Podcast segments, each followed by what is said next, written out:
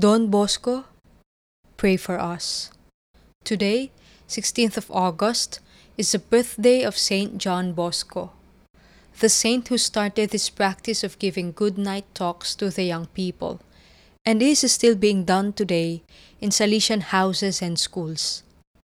Saint John Bosco is, of course, the saint from whom we get the inspiration of our podcast and from whom we ask for intercession for the good of this program. I would like to share with you one of Don Bosco's dreams. In his dream, we see the Catholic Church is represented by a flagship led by the Holy Father. And this flagship of the Church is being attacked by other ships and boats, smaller ones. And they are trying to make the Catholic flagship sink. And in his dream, Don Bosco saw that the flagship of the Catholic Church is anchored on two strong pillars. The first pillar, and it is the taller one, is the Eucharist, our blessed Lord Jesus. The second pillar is our Blessed Mother Mary. And the flagship of the Catholic Church, no matter how strong the attacks were, it never sank.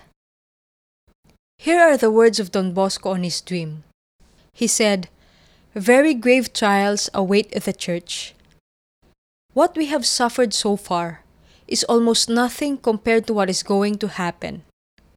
The enemies of the Church are symbolized by the ships which strive their utmost to sink the flagship.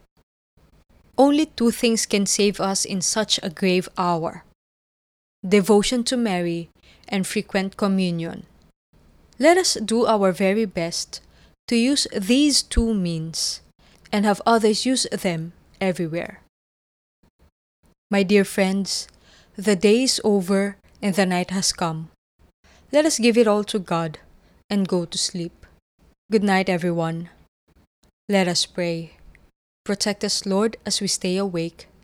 Watch over us as we sleep, that awake we may keep watch with Christ, and asleep rest in his peace.